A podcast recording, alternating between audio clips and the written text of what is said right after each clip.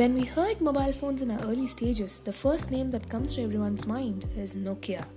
But somewhere over the period of time, it failed. So, the second episode of The Failures Behind the Success is the story of Nokia. It's okay to make mistakes as long as you learn from them. I think the story of Nokia would teach a lot of lessons for everyone. It gets hard to realize that a glorifying company like Nokia is no more relevant to smartphones. This needs some explorations. Not adopting to change. When the basic model of iPhone was introduced, people were able to understand the technological change that is expected in future.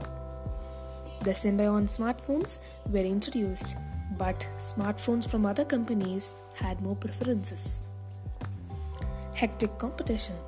Nokia failed to improve further to sustain in the competition.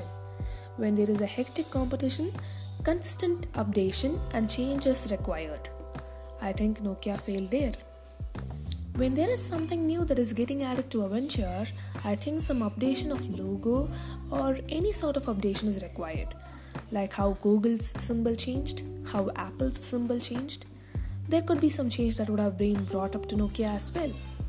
It failed there. Looking at the hectic competition, research tells that the higher authorities got frightened and were not able to think big. Because of fear, they failed to plan strategically, and this was also the reason behind the lack of coordination and for internal rivalries. The major important factor for failure would be the lack of vision. A venture or a product should aim big so that they can start in the entry level and can land big. Once Nokia was taken over by Microsoft, the first thing that was brought in was the employees' empowerment, where they could share their emotions and update themselves. I think if Nokia would have realized all these earlier, still Nokia products would have been a flagship one. Thank you.